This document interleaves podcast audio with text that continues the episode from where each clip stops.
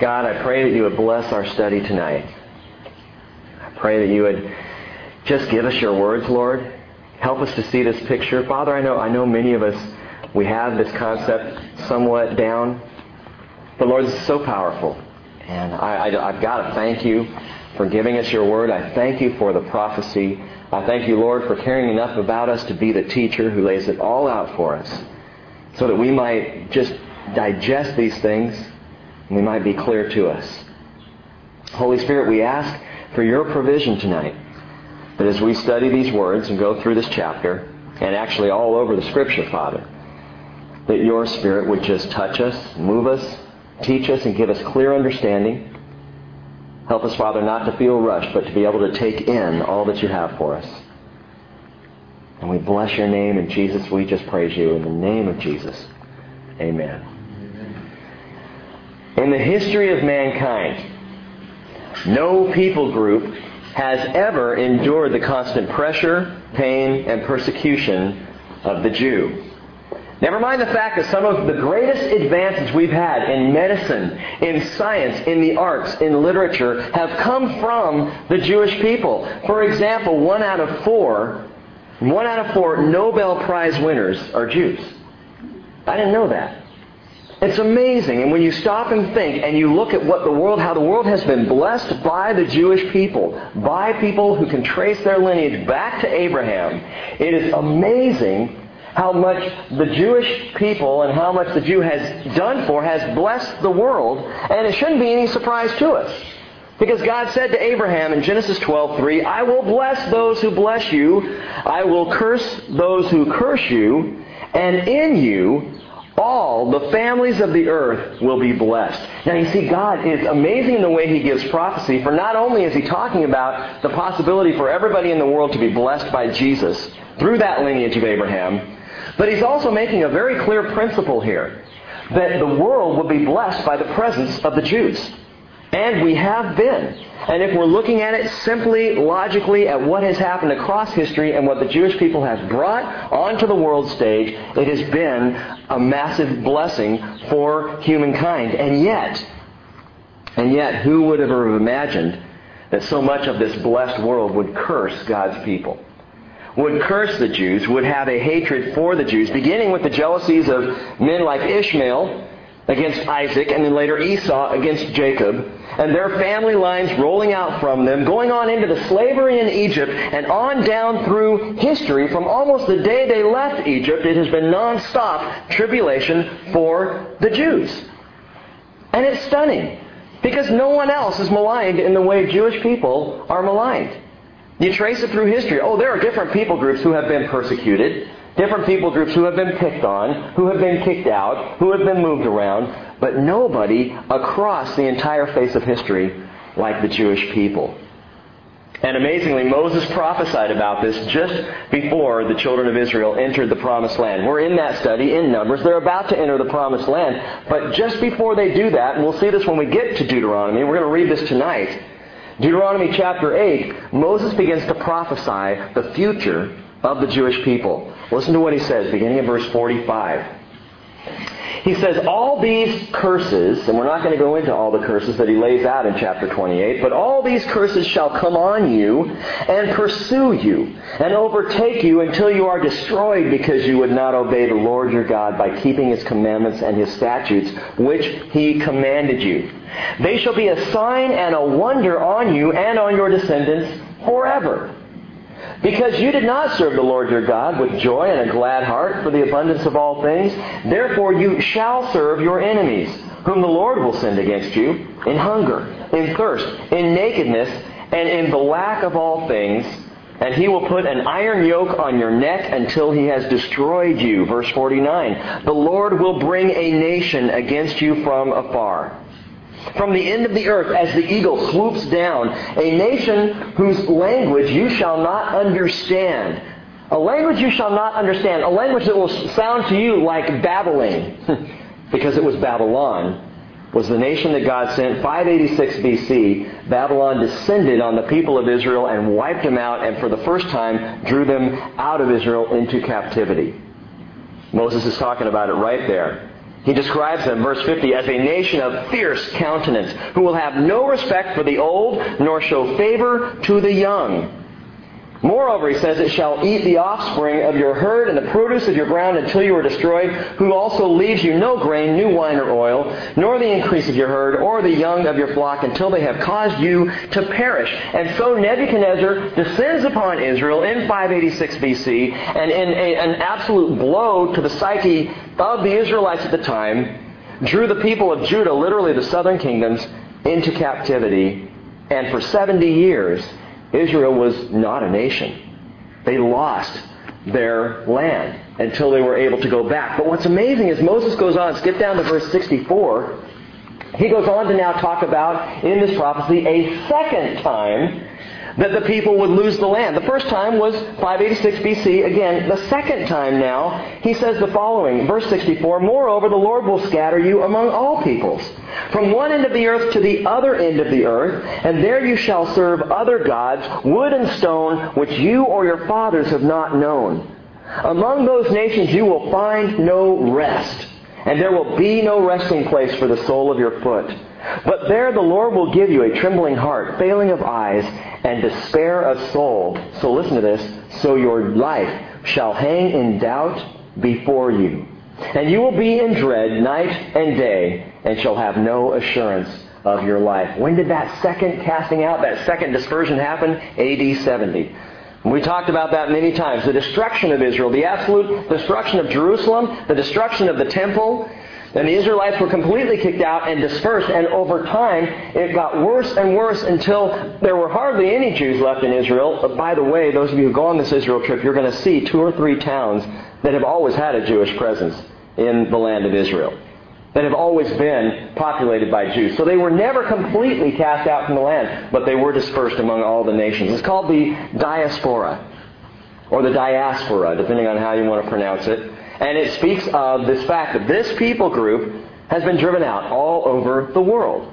And we've talked many times about this, but what's amazing is for this people group to be cast out all over the world in the manner in which they have been, they have still somehow magnificently maintained their identity. No other people group in the history of the world has ever done that.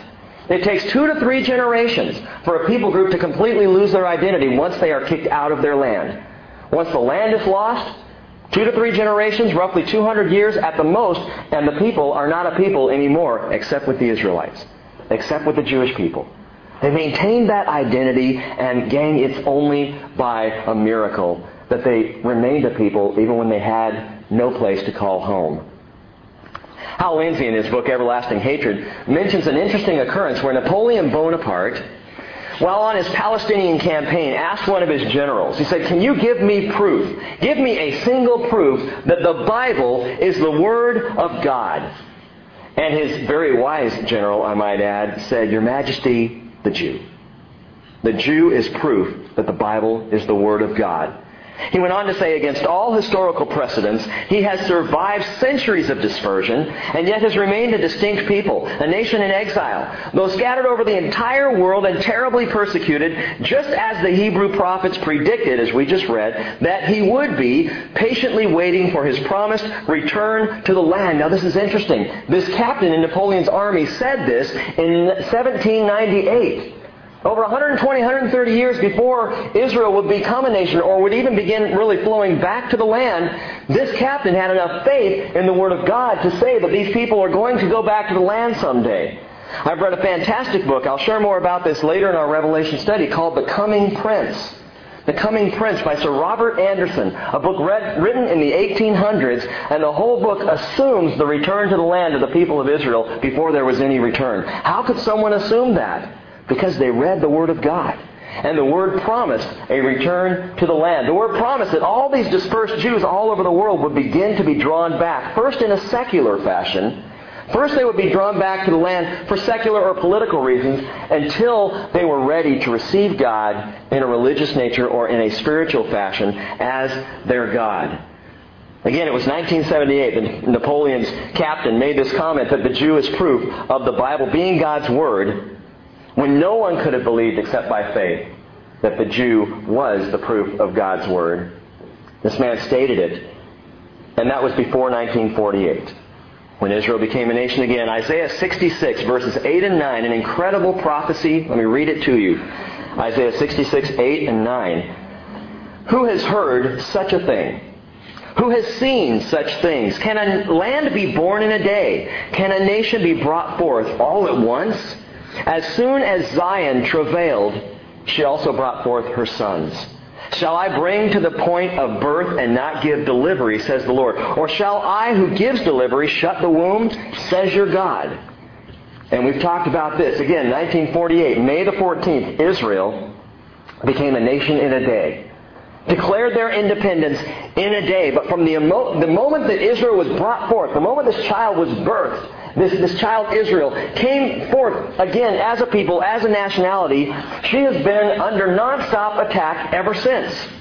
It is not, it's been amazing. 1948, May 15th, the very next day, they declare their independence on the 14th. On the 15th, the War of Independence began when Egypt, Transjordan, Syria, Lebanon, and Iraq all descended to destroy what was there in terms of the Israelites or the Israeli people. To drive them into the sea a campaign of all of these countries, these five other countries, vastly, by the way, greater militarily. Much greater in terms of tanks, in terms of missiles, in terms of guns, in terms of everything needed to wipe out Israel. They should have taken them off the map in that moment. That was their decree. That was their battle cry. Drive the Jew into the sea. And they failed. They failed. How is that possible? Only by divine in- intervention. God wanted the people there. I may need a sip of that in a few minutes. I appreciate that. So just hang on to that.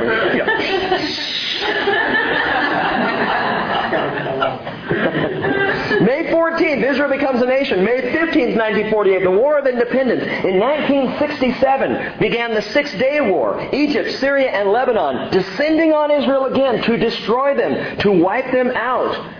And in that war, Egypt, Syria, and Lebanon lost land. They lost terribly against the Jew. In 1973, the Yom Kippur War, a coordinated surprise attack on the most holy day of the year for the Jews, known, of course, by the attackers, Egypt and Syria. This is the day we can get them when they're at rest. Let's attack on Yom Kippur, the Day of Atonement, and they did. The Jews fought it back and again won. In 1987 began the first intifada, terrorist attacks and homicide bombings nonstop, all the way through 1993 when things settled down and, and, at least a peace accord was drawn up. From 1993 to 2000 there was relative peace, so there was, there was still unrest, there were still problems, but the year 2000 you may recall, Ariel Sharon went up on the Temple Mount just to do some observations. The Muslims used that as an opportunity to go ballistic and began the Intifada, which ran from 2000 to present day and is still going on. As we saw this past week, April 17, 2006, another homicide bomber blew him up, himself up in the same bus station that a previous one did back in January when Cheryl and I were there. People were freaking out. You know, Rick and Cheryl are in Jerusalem. They're in Israel, and suicide bombs are going off. Are they okay? Well, that's kind of like saying, yeah, there was there was a gunman down in Southern California. Are you guys okay up there in Washington? Yeah. We were in the Galilee. We were having a great time. It was peaceful, quiet up there, little birds singing. We knew nothing about it until we called home, and Cheryl's mom was like, "Oh, I'm so glad you're alive." That's great. But all this going on, gang, Israel continues to be attacked time and time again. And what you may not have heard, you may be aware of all of that history and the constant attacks on Israel, but listen to this. You may not have heard or paid attention to Pope Benedictus XVI's Easter Sunday take on the Israeli-Palestinian situation. Let me just quote to you exactly what he said. Previously, Cardinal Joseph Ratzinger out of Germany. I just like saying that name, Ratzinger. Pope Benedictus XVI used his Easter message to call on his 1.1 billion followers to support the combined Muslim-Arab effort to carve a Palestinian state out of land belonging to Israel. This is the Pope. Quote, May the international community assist the Palestinian people to overcome the precarious conditions in which they live and to build their future moving toward the constitution of a state that is truly their own. A state whose leadership at the time the Pope said this is Hamas. A terror organization that is bent on driving Israel into the sea. The whole reason why they want any land at all is to gain a foothold. Like a bad salesman sticking his foot in the door so you can't close it, but with a bomb behind his back. That's what Hamas is. And this terror organization in charge of the Palestinian Authority, they are the Palestinian Authority right, authority right now, and the Pope stands up and says, let's support them. Let's give them the land that they so richly deserve. Let's carve it out of the land that God promised to Israel. A leader of 1.1 billion Catholics made that statement. Never mind what God wants. Never mind the covenant promises to Abraham and Isaac and Jacob. Never mind the fact that, as Paul said in Romans 11:29, the gifts and the callings of God are irrevocable. Forget all that. Let's take a little more land from the Jewish people. Let's carve a bit more out. What is it about this world and Judaism? How is it that a country that's roughly the size of New Jersey, by the way, it's 200 miles long, it's 70 miles wide, it's only 12 miles wide, by the way, at its narrowest point. This tiny little country is under intense pressure of all things to give up land, to give up more, to become smaller. Why has there always been why is there still such hatred, such animosity and hostility against the Jewish people? That's why we have Revelation 12 to answer that question. For Revelation 12 gives us a grand panorama of anti-Semitism. It helps us understand and ask the question, why is it that anti-Semitism is so pervasive in the world? That's why we're going to study this chapter. That's what's behind it. Now, this is a great chapter. It's a great chapter in a great book in a great library of books that we call the Bible. And so tonight I'm going to give you several great things about this chapter. Several greats. I'm going to try and do it all tonight. I've got a ton of notes and you've seen a ton of scriptures and so we're going to keep moving through. And if at some point we all just get a little drowsy or whatever, we'll stop. We'll come back at it next week if we need to. But I want you to follow these things through and we'll go as far as we can tonight in understanding these things. But several great things. If you're a note taker, you might want to jot these down. You can also just jot them down in the margins of your Bibles. Number one is actually the first three words of Revelation chapter 12, a great sign. A great sign. A great sign appeared in heaven, a woman clothed with the sun and the moon under her feet, and on her head a crown of twelve stars. A great sign.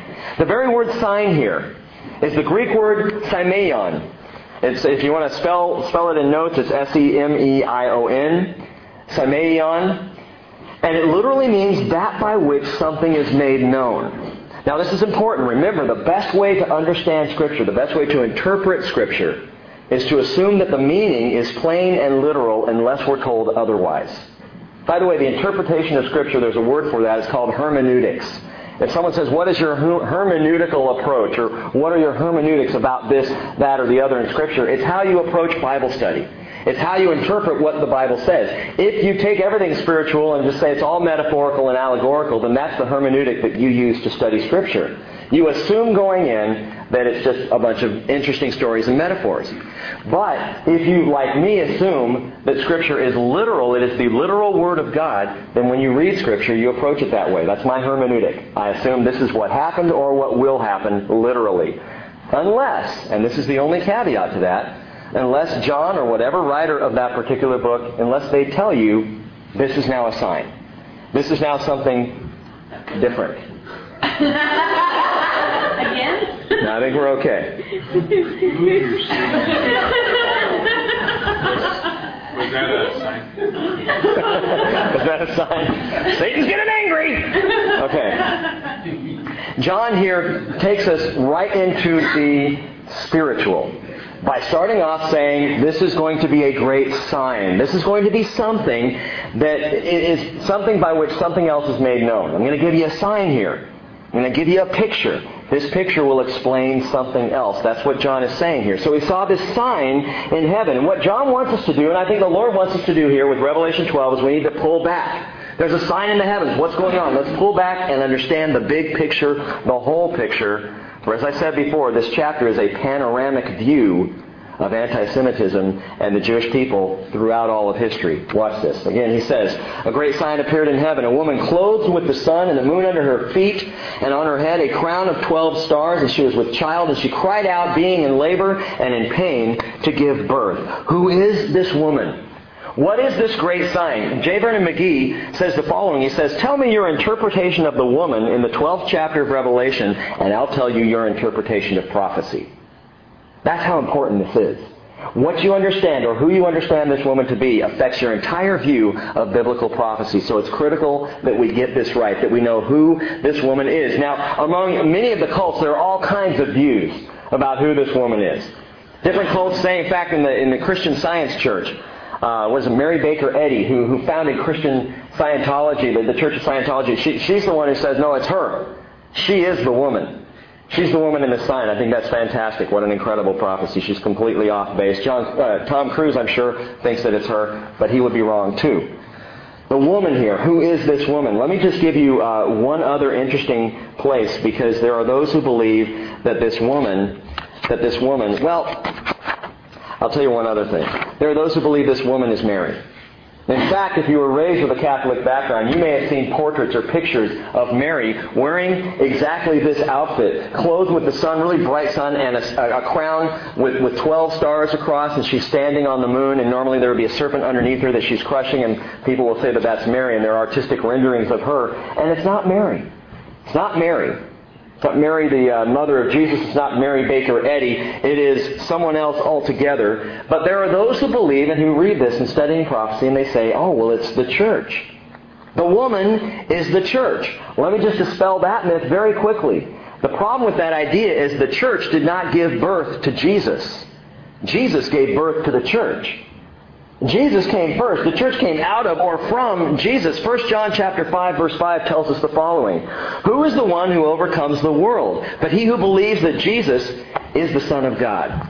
This is the one who came by both water and blood, Jesus Christ. Not with water only, but with the water and with the blood. It is the Spirit who testifies because the Spirit is the truth. And there are these three that testify the Spirit and the water and the blood. These things are in agreement. What's the point of the water and the blood? Well, last Sunday, Easter Sunday, we talked about this. The water and the blood, they are the fluids of death. They're the fluids of death. When Jesus' side was pierced, John 19:34, immediately blood and water spurted out. That's a, sim- a symbol of death. That's what happens when a body dies and then is opened up. Blood and water will flow together, and it's a uh, signification of death.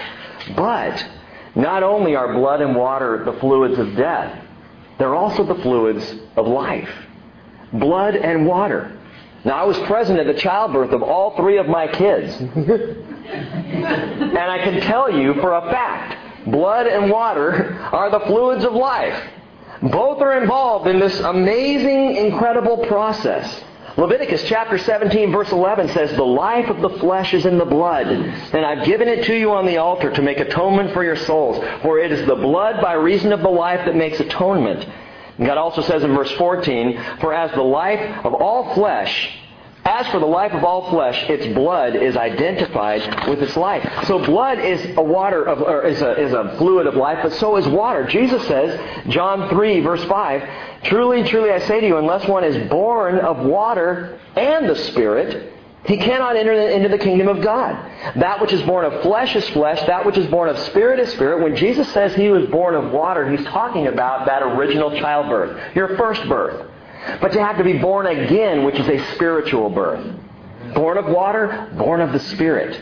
And if you're born of both, hallelujah, you're going home. But if you're only born of water, you've got to make that decision to be born of the Spirit. And in and by Jesus' death, He gave life to the church. He birthed the church by the flowing of His blood and His water. Now, as I've said before, the best commentary on Scripture is Scripture itself. That being the case, this sign is very easy to interpret and understand if we let Scripture be our guide. The woman is Israel. The, child here is Jesus. How do we know that? Go back to Galatians. Uh, well, I'll just read this to you. Galatians 3:16 says the promises were spoken to Abraham and to his seed, to his seed. He does not say, and to seeds referring to many, but rather to one, and to your seed, that is Christ. Paul says Jesus is the seed of Abraham. He is the seed. So the child here, she was with child and cried out, being in labor and in pain to give birth. The child is Jesus, the seed of Abraham, if in fact the woman is Israel. Let me give you another verse. Romans chapter 9, verse 4. The Israelites are those to whom belongs the adoption as sons, and the glory and the covenants and the giving of the law and the temple services and the promises. Whose are the fathers, and from whom is the Christ according to the flesh, who is over all God blessed forever. Amen. Paul says, Jesus, the Christ, according to the flesh, was born of Israel. So if the woman is Israel here, in verses 1 and 2, then the child must be Jesus, for Jesus in the flesh anyway was born of Israel. Isaiah chapter 9 verse 6 says, For a child will be born to us. The us there is Israel. And by the way, you've got to be careful when you're reading Old Testament prophecies. You've got to be careful when you apply them to the church. Make sure you always see them in context. Now, a lot of these prophecies and promises we can apply to ourselves and take great comfort in, and we do from time to time. But this was Isaiah speaking about the Jewish people when he makes the comment that a child will be born to us. Us who? Isaiah speaking. Who is us? It's he and his people, the Israelites. A child will be born to us. A son will be given to us. And the government will rest on his shoulders. Why do you make that little comment, Rick? Why is that important for us to know that he's talking about Israel? Because the child was not just born for the salvation of the church. The child was born for Israel as well. And ultimately, the child born, Jesus Christ, will save Israel as well as the fact that he saved Gentiles in the church. Says his name will be called Wonderful Counselor, Mighty God, Eternal Father, Prince of Peace. There will be no end to the increase of his government or of peace. So if the child is Jesus, the woman must be Israel. But how do we know the woman's Israel? We'll look at the picture here again. The woman is clothed with the sun and the moon under her feet, and on her head a crown of twelve stars. Let's let Scripture explain this. Flip back in the book of Genesis, all the way back, the other end of the Bible. Genesis chapter 37.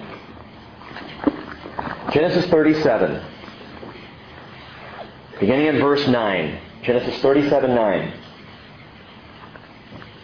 This is speaking about Joseph, and he says in verse 9, Now he had still another dream, and related it to his brothers, and said, Lo, I have had still another dream, and behold, the sun and the moon and eleven stars were bowing down to me. He related it to his father and to his brothers, and his father rebuked him and said to him, What is this dream that you have had? Shall I and your mother and your brothers actually come and bow ourselves down before you to the ground? And his brothers were jealous of him, but his father kept the saying in mind. Now, wait a minute. You might say, Rick, okay, the sun, the moon, and the 11 stars were bowing down to Joseph. That's 11 stars. Book of Revelation lists 12 stars. Yeah, because at the time that Joseph had this dream, Benjamin wasn't in the picture yet his little brother. Later on, when the 12 sons, when the sons of Jacob will, will come over before Joseph and will bow down before him, he'll be there. Furthermore, there are the 12 tribes of Israel, and Joseph splits into two tribes, so actually, literally, there are 13 tribes not including Joseph, or including Joseph, so not including Joseph, 12, 12 stars. Jacob is the sun. Rachel is the moon, and the 12 sons are the stars, and all of these bowing down to Joseph in this dream. So when John writes of this, he sees this, this sign in the heavens. Go back to Revelation chapter 12. The woman is clothed with the sun, a picture of Jacob. The moon, a picture of Rachel. And under her feet and on her head, a crown of 12 stars, picturing the 12 tribes of Israel. The woman is Israel. It's a great sign, and the sign is Israel. Now, going on, verse 3. Then another sign, another sign appeared in heaven, and behold, a great red dragon having seven heads and ten horns, and on his heads were seven diadems. Now we notice another semeion or semeion, another sign. It's the great red dragon. Second sign in your notes. First was the, the great sign, the, the woman Israel. Second sign is now a great red dragon. Now you read this description. This great red dragon, seven heads, ten horns, and on his heads were seven diadems or, or crowns. And it's monstrous and it's hideous not so much because of how he looks, more so because of who he is and what he does, because this physical description here, gang, is symbolic. This great red dragon is no cartoon caricature, although people tend to think of the great red dragon as a cartoon, as a somewhat harmless little guy with a long spiky tail, and sometimes he carries around a pitchfork. He has horns on his head. He wears a red suit. And every now and then, oh, by the way, he resides in hell. That's where this great red, red dragon, at least according to popular culture, resides. He's the king of hell. In fact, he reigns over a hellish kingdom in the same way, kind of a yin-yang thing, God being the yin and Satan being the yang. He, he, he governs hell while God governs heaven. And there are those who would believe and just assume that Satan is as powerful on the side of evil as God is on the side of good, which is a complete misunderstanding of who Satan is and what he is about. You'll see that in just a moment. But look at these, these things to note. Six things about this great red dragon, about Satan. Number one, he is a dragon. He is a dragon because he's monstrous. He is, gang, the most dangerous character ever created by God. Created by God? Yes. Satan was created by God. 1 Peter chapter 5 verse 8 says, Be of sober spirit. Be on the alert. Your adversary, the devil, prowls around like a roaring lion seeking someone to devour. Jesus called him the father of lies. Jesus says the thief comes only to lie and to kill and destroy. That's his modus operandi. That's what he's about. Absolute destruction. That's Satan, this great dragon. And by the way, what is a dragon? It's a serpent that flies a serpent that flies. And Paul refers to him as the prince of the power of the air. Ephesians chapter 2 verse 2. Of the spirit that is now working in the sons of disobedience, he is a dragon. Number two, he has a great authority. He does have a power and authority in the world today. 2 Corinthians 4 verse 3 says, If our gospel is veiled, it is veiled to those who are perishing, in whose case the God of this world has blinded the minds of the unbelieving, so they might not see the light of the gospel of the glory of Christ. Satan is the God of this world. Satan has the authority in this world even to temptingly offer the world to Jesus for the simple price of worship. The reason why Satan could offer to Jesus the world is because Satan owns the world at this point. He's the one who has that authority. Matthew chapter 4 verse 8 it says the devil took Jesus to a very high mountain and showed him all the kingdoms of the world and their glory. And he said to him, all these things I will give you if you will fall down and worship you. In other words, look out. See the land. See the vastness, the wonder of creation. I'll give it to you, Jesus, if you'll worship me. And Satan could. He had authority to do so. But Jesus said to him, Go, Satan, it's written, You shall worship the Lord your God and serve him only. Now you might say, Well, okay, so you say the dragon has authority. Who gave that to him? We did. We did when we chose to sin. When mankind chose to rebel against God, when we chose to go our own way instead of the way of the Father, we handed authority of creation over to Satan. And currently, he owns that. He has it. He has a great authority. He is also blood red. This great red dragon. Why is he red? Because where Satan is, blood is spilled. Not the blood of self-sacrifice, as in the case of Jesus, but the blood of others' sacrifice is called murder. One of the things that so clearly delineates a homicide bomber, bomber as a murderous uh, tool of Satan is because the death caused is the death of others. That's not the way Jesus was. Jesus died. He spilled his blood. He gave up his life that others might be saved. He didn't kill others to pursue his agenda. John 8:44 tells us he was a murderer from the beginning. John 10:10 again, the thief comes only to steal and kill and destroy. He's blood red because where Satan is, blood tends to abound. Number 4, he has seven heads. Seven heads. Now, this is where it starts to get weird, and you think, okay, what's the deal here? There's got to be something to that. Remember, it's possible that Satan has seven heads. I guess he possibly could, but remember, John said, another sign. This is a sign. I'm speaking in symbology to you to understand this. He has seven heads. Seven heads could speak of, at least at one point, complete wisdom. Seven being the number of completion, and the head being a picture of wisdom. And it's interesting that Ezekiel had this to say about Satan in chapter 28, verse 12, that he had the seal of perfection, that he was full of wisdom and perfect in beauty. And he began to recognize that, and it was his downfall. But his wisdom has become wily, and his beauty has become beastly. But these seven heads, gang, and this is interesting, and this is something that I came across and, and began to understand since the last time I taught this, so you might want to change this in your notes there, Russ. These seven heads are not just about, about wisdom.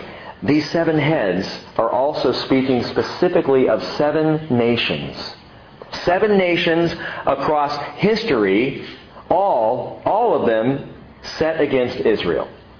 All of them having to do with Israel. Egypt would be the first one.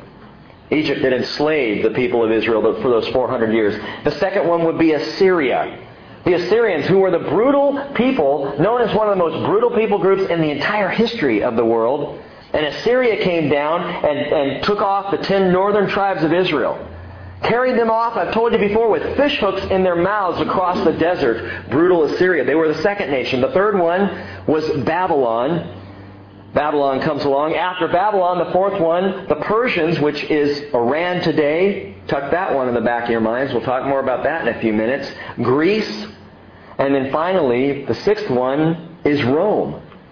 So you've got Egypt, Assyria, Babylon, Persia, Greece, and Rome. You might say, well, wait, Rick, you said seven heads, seven nations. That's only six. Well, Daniel prophesied a coming seventh a seven, seventh nation that would have to do with Israel. And it's actually a revival of sorts of the sixth nation, a revival of Rome. Combining old elements mixed with new, a union of sorts. And we actually have a teaching on this that you can pick up if you want about the European Union. Oh, Rick, you're not one of those guys who actually thinks the European Union is going to be a revived Roman Empire and actually go after and be like an empire of Antichrist. Yes, I do.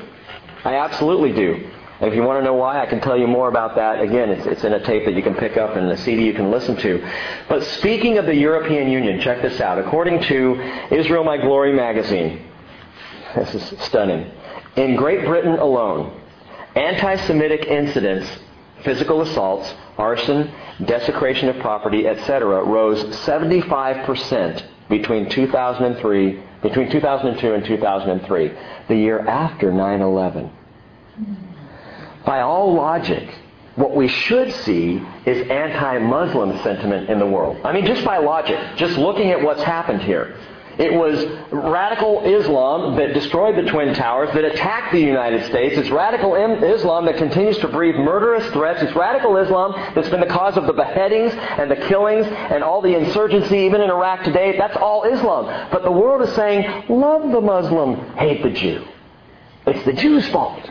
That's right, the towers fell because the Jews, in league, in league with George Bush, they planned it that way. It was the Jews. And so in Great Britain, there's a 75% increase of anti Semitism. In France, it's recorded that it has increased sixfold. In other words, 600% increase in France of anti Semitic behavior. Incredible. A 2003 European opinion poll of 7,500 people in 15 EU countries revealed that 60% of Europeans consider Israel to be a greater threat to world security and world peace than Iran and North Korea. That's the view of the world. And that's why I said when we started that anti-Semitism is returning to levels today that it was at in the 1930s prior to Hitler coming on the scene. We should not be surprised to see where the world is heading and to understand these things. Benjamin Netanyahu, one-time Prime Minister of Israel, uh, this quote is from Netanyahu.org. It's from his online uh, website. You can go there. From March 2003, he wrote the following. The past two years, again, this is March 2003, so we're following 9-11 in 2001. Netanyahu said the past two years have witnessed a recrudescence of anti-Semitism in Western Europe, the likes of which have not been seen since the end of World War II. Synagogues, schools, and other Jewish buildings have been torched, and Jews have been subjected to physical and verbal abuse. While most of these acts have been the work of Muslims, it is the European elites excuse me, who have created an ambiance in which anti-Semitism is no longer considered unacceptable in polite company. Jews in the Jewish state have been subjected to an intense campaign of public vilification and even have been called, check this out, the new Nazis. Israel, tiny little New Jersey-sized Israel, is called the new Nazis. Arab outrages, on the other hand, are passed over in silence or contextualized Opposition to the American-led attack on Iraq has served to further stoke anti-Semitic sentiment among Muslims and the left as biased media outlets provide platforms for anti-Zionist and anti-Jewish rhetoric. Amazing. And this following 9-11, it staggers the mind. And Israel continues to take the heat. They continue to be villainized, to, to be the bad guy. And there's only one possible explanation for this. When you look at things just from the way they are in this world, one possible explanation, and that is it's a work of Satan. That from the beginning of time up to present day, Satan has wanted to take out Israel. He does not want the Jew to exist. By the way, Revelation chapter 17 verse 9, and that's a chapter coming up that'll blow your mind. It speaks of a city on seven hills from which Antichrist will satanically rule during the tribulation. And there's only one specific city, city called the City of Seven Hills in the world today. It's Rome. It's Rome. Oh, we'll get there. But this, this great dragon, one more thing to note, not only does he have these, these seven heads, he also has ten horns. Now that's kind of weird. It's not a real accurate, you know, a, a, complete drawing. You'd think there'd be seven heads, seven horns. There are ten horns. Well, these speak of a ten-nation confederacy. Ten nations functioning together in warning by the prophet Daniel. Listen to the following. Daniel chapter 7 verse 7. And you can go back and read and consider these things.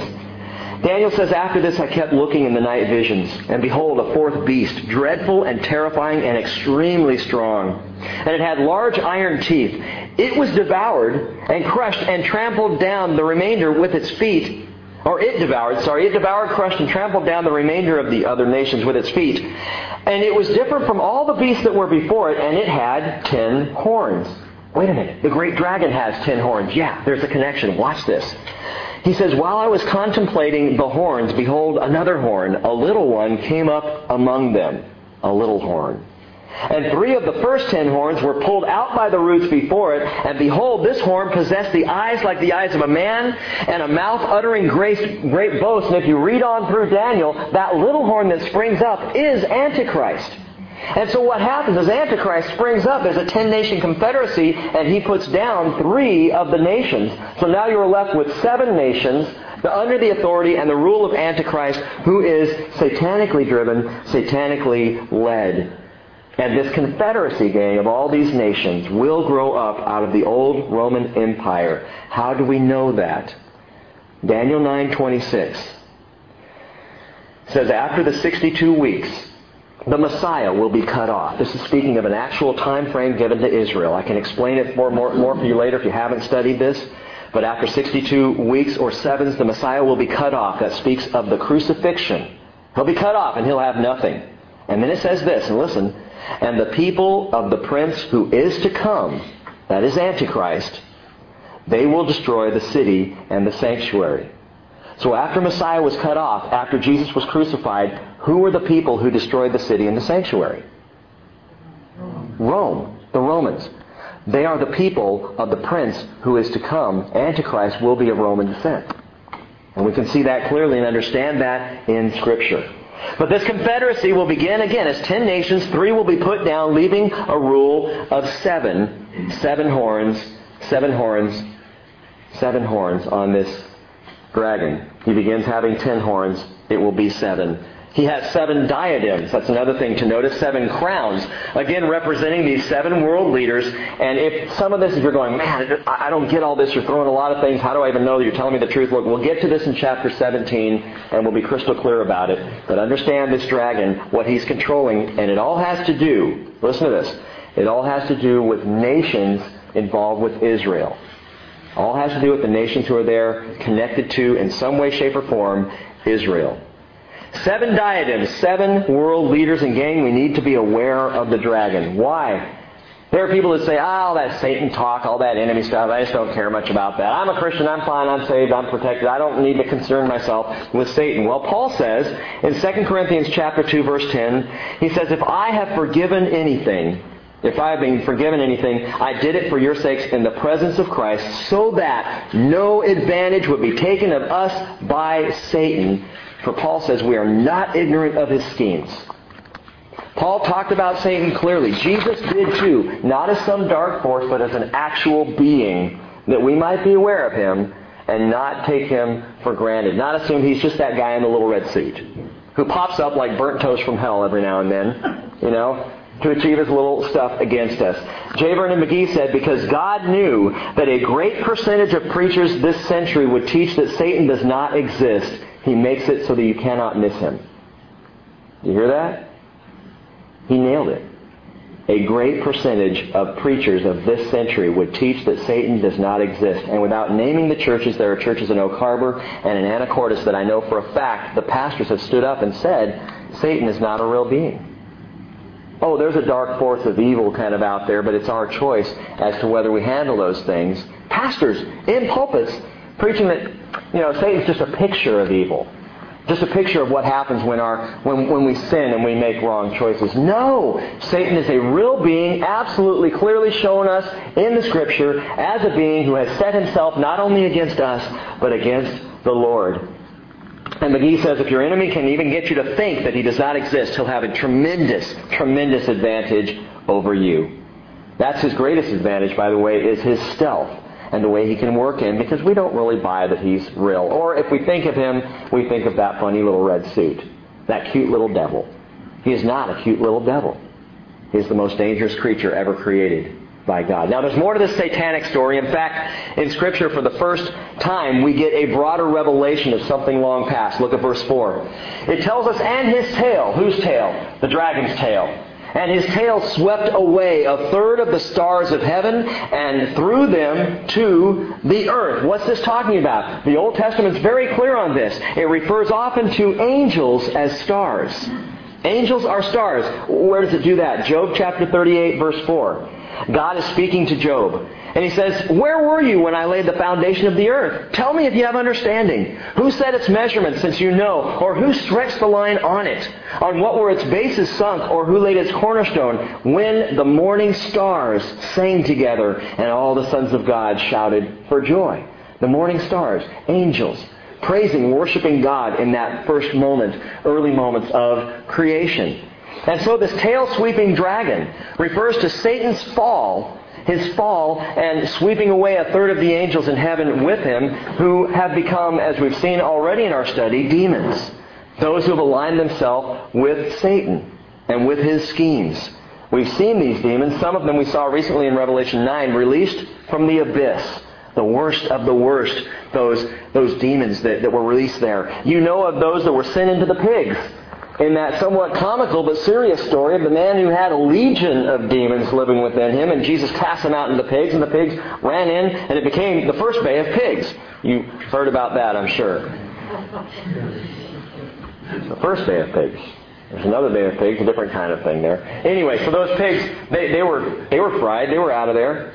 You've heard about the, the demons in the book of Revelation that were bound at the river Euphrates. But now listen, we get into Satan's strategy, his strategy from ancient times, verse 4. And the dragon, this is Satan's MO, his strategy, the dragon stood before the woman who was about to give birth, so that when she gave birth, he might devour her child. This is Satan's twofold strategy to destroy God's plans in the world. Destroy the woman, destroy the child. That's been his plan. We watch it happening time and time again. Destroy the woman Israel, destroy the child Jesus. We saw when it first came about, the first time was at the birth of Moses the birth literally of the one who would deliver the Jewish people. See, he had them all wrapped up there in Egypt. It was a good place. Satan had them all bound up in a, in a safe spot, tucked away. They couldn't do anybody any harm. They were enslaved by the Egyptians. Happy day. God's plan has gone awry. He's got them there. And suddenly, oh no, a deliverer is going to come. We need to kill the child. Listen again. We need to kill the child. He stood before the woman who was about to give birth so that when she gave birth, he might devour her child. Now Moses is not the child, but he is the deliverer who let Israel out. If Israel got out of there and into the promised land and continued to grow, then the possibility of Messiah coming would be that much more real. So stop it while you can, Satan thinks. Kill all of the male children under two. Destroy any possibility of the deliverer. But somehow Moses got away. And you think, how could Satan have missed him? I'll tell you how, and Cheryl said this just the other day. It's an important thing to know about Satan. He is not omnipresent. God is. Satan is not. Satan doesn't have the power to be in all places at all times like the Lord does. In other words, when he's busy affecting some kind of campaign in another part of the world, guess what? He's not here. Now his workers are here. He has demons all over the place trying to spread evil and do things, but Satan doesn't have that kind of power like God does. And somehow, wonderfully, miraculously, Satan missed Moses in the little basket among the reeds floating down the Nile, going right to the heart of Egypt, to the temple, or, or to the, the palace of Pharaoh. Awesome. He missed the child the first time. We see this picture of this dragon standing before the woman. I mean, it's a graphic picture. A woman about to give birth and a dragon there ready to catch that child the moment it comes out. And we saw the slaughter of hundreds, if not thousands, of Hebrew children. There was a second time we saw that slaughter, wasn't there? At the birth of Messiah. At the birth of Messiah, when Jesus was born, Herod, functioning, I think, satanically driven at that time, was seeking to destroy the child, to devour the child, who was Jesus. Keep Messiah from coming. Whatever it takes, stop Messiah from coming into the world, and you destroy God's plan. But he couldn't do it. He missed it a second time. Who would have thought God would be born in a manger? Clearly, Satan, in all of his highfalutin thinking, missed that one. He probably was looking for Jesus somewhere else, maybe at the temple, you know, or maybe in Herod's palace or somewhere fantastic. And he completely missed it that time. Destroy the woman, destroy the child. Why destroy the woman? Gang, because Israel is key to the entire prophetic plan of God. Take Israel out, and the plan fails. Destroy the Jewish people, and you have no fulfillment of prophecy made to the Jewish people. And so along come demonically driven people to destroy that plan. Here are a few others. We mentioned some already. Haman. Haman comes along in the book of Esther and tries to destroy, to wipe out the Jewish people completely. Did you know the book of Esther is the only book in the Bible where the name of God is not mentioned a single time? That's interesting. So you might ask the question, well, why is it in there if God is not even mentioned? It's because of the importance of Israel in God's overall plan. That book's not about God, but it is about Israel. And it is about a woman named Esther who was willing to stand up in a time where it was uh, the death knell for her to stand up. She should have been killed by the king, but she stood up anyway, and the people were saved against this man, Haman. Haman. Later, Herod attempted to destroy the child. I talked about this, the Jews' Messiah. Later, after that, we saw a Hitler. Hitler comes along in his campaign against the Jews. We saw Hussein. Saddam Hussein, interesting in the first Gulf War, where was he lobbing missiles? Israel. You know, as we're approaching and attacking Iraq, he's lobbing missiles over at Israel. He's still trying to take out Israel. And people say, oh, it was political because he, he thought maybe he could distract us over there. No, Saddam Hussein wanted the Jews driven into the sea as well. How about Hamas, who we already talked about, who have lost literally millions in foreign aid because they continue to campaign against Israel and yet, the Pope stands up, as I read before, and says, God bless them. Let's help them get that land.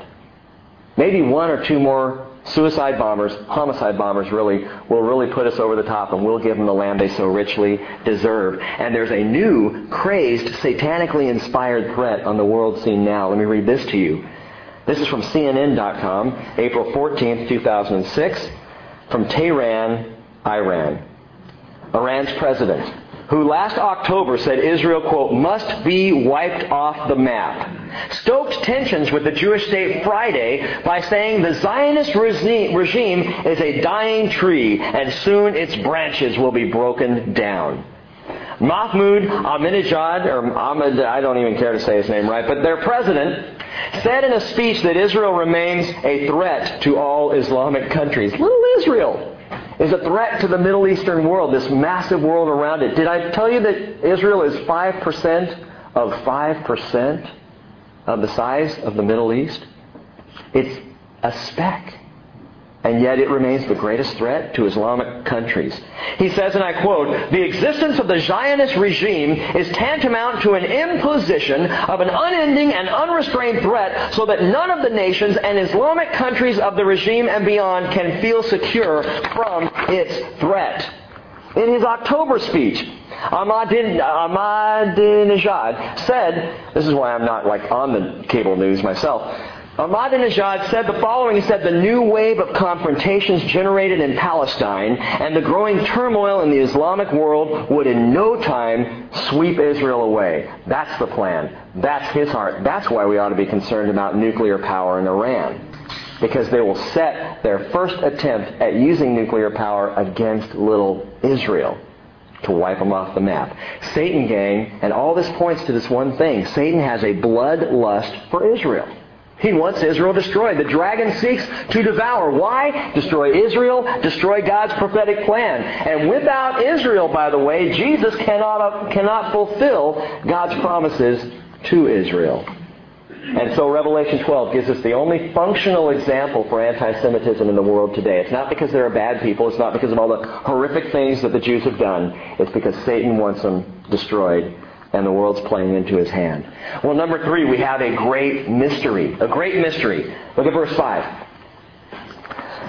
And she gave birth to a son, a male child, who is to rule all the nations with a rod of iron. Now stop right there for a second. I want you to notice two statements made here. First statement is this. I want you to notice the child's rule. He will rule all the nations with a rod of iron. Now we understand the child to be Jesus. He is the child that comes out of Israel. When, when has Jesus ruled all the nations with a rod of iron? He hasn't done it. Hasn't happened. Oh, did I miss something in Bible prophecy? Is something unclear here? Did, did he, maybe during that last week in Jerusalem, rule just real quickly for a couple of days? No. The Bible says he will rule with a rod of iron all the nations of the world, and that is something that is to come. He didn't do it, but he will do it. Now, this is a direct quote that John gives us when he says he's going to rule all the nations with a rod of iron, this male child. Direct quote from Psalm 2, beginning in verse 7. Let me read this to you. He says, I will surely tell of the decree of the Lord. He said to me, You are my son. Today I have begotten you. Ask of me, and I will surely give the nations as your inheritance, to the very ends of the earth as your possession. See, that's what Satan was trying to give Jesus. Same thing God said he would give Jesus, possession of all the world. Satan's way was, look, we can sidestep step the whole cross. We can sidestep your sacrifice. If you'll just bow down and worship me, just real quick right here, no one even has to see it. Just worship me one time, and I'll give you all that you're supposed to get anyway, but you don't have to go to Calvary for it.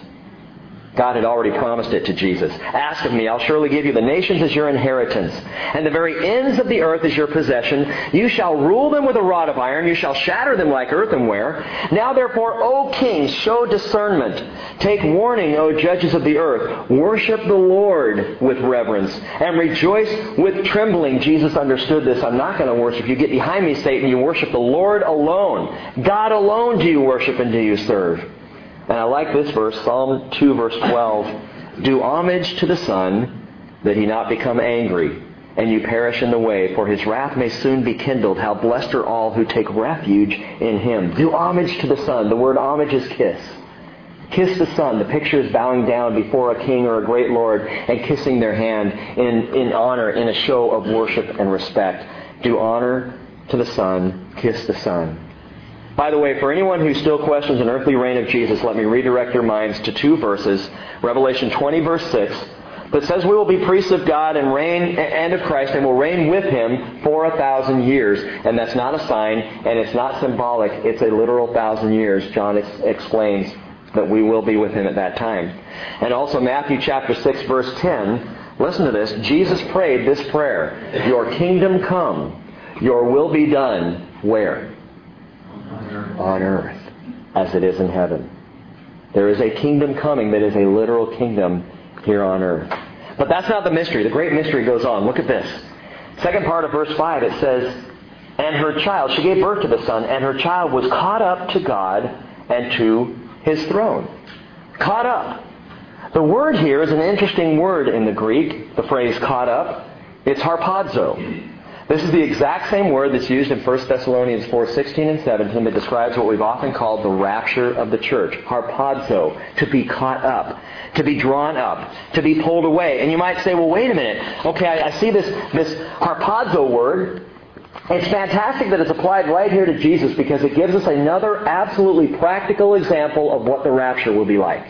You want to know what the rapture is going to be like? What it looks like? You ask this question, when was this child of Israel raptured? When did this happen? Acts chapter 1, verse 9.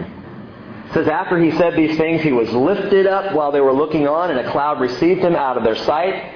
And as they were gazing intently into the sky, while he was going, behold, two men in white clothing stood beside them. And they said, Men of Galilee, why do you stand looking up in the sky? This Jesus who has been taken up from you into heaven will come in just the same way as you have watched him go into heaven. Gang, the entire book of Revelation, listen to this, rests on the ascension of the glorified Christ.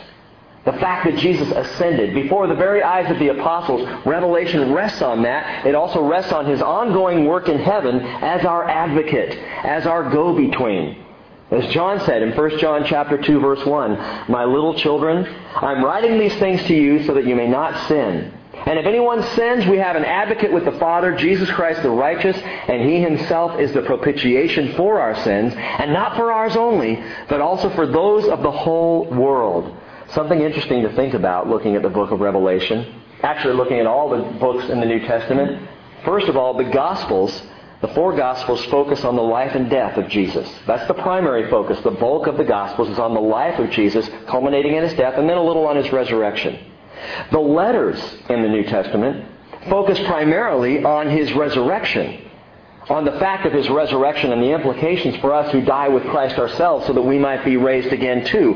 Whereas the book of Revelation focuses primarily on the ascension of Christ it's the unveiling of the ascended Christ in all of his glory and the story of his great return. The same way that he went, he ascended, he will descend the same way. He ascended off of the Mount of Olives. Guess what the Bible tells us? Zechariah chapter between 12 and 14. He will set foot on the Mount of Olives, same place that he left from. And this picture in the book of Revelation is given to us to see Jesus returning, and in my opinion, the church spends far too little time on this aspect of Jesus. That is the ascended, glorified Christ. Now, Part two. part two. Watch this. Pay attention to this, for here is the great mystery. In this panoramic view of the woman, you're going, wow, there's still a lot of verses. In this panoramic view of the woman Israel, between verse 5 of chapter 12 and verse 6 of chapter 12, we suddenly skip ahead 2,000 years between two verses. What? How's that? How do we know?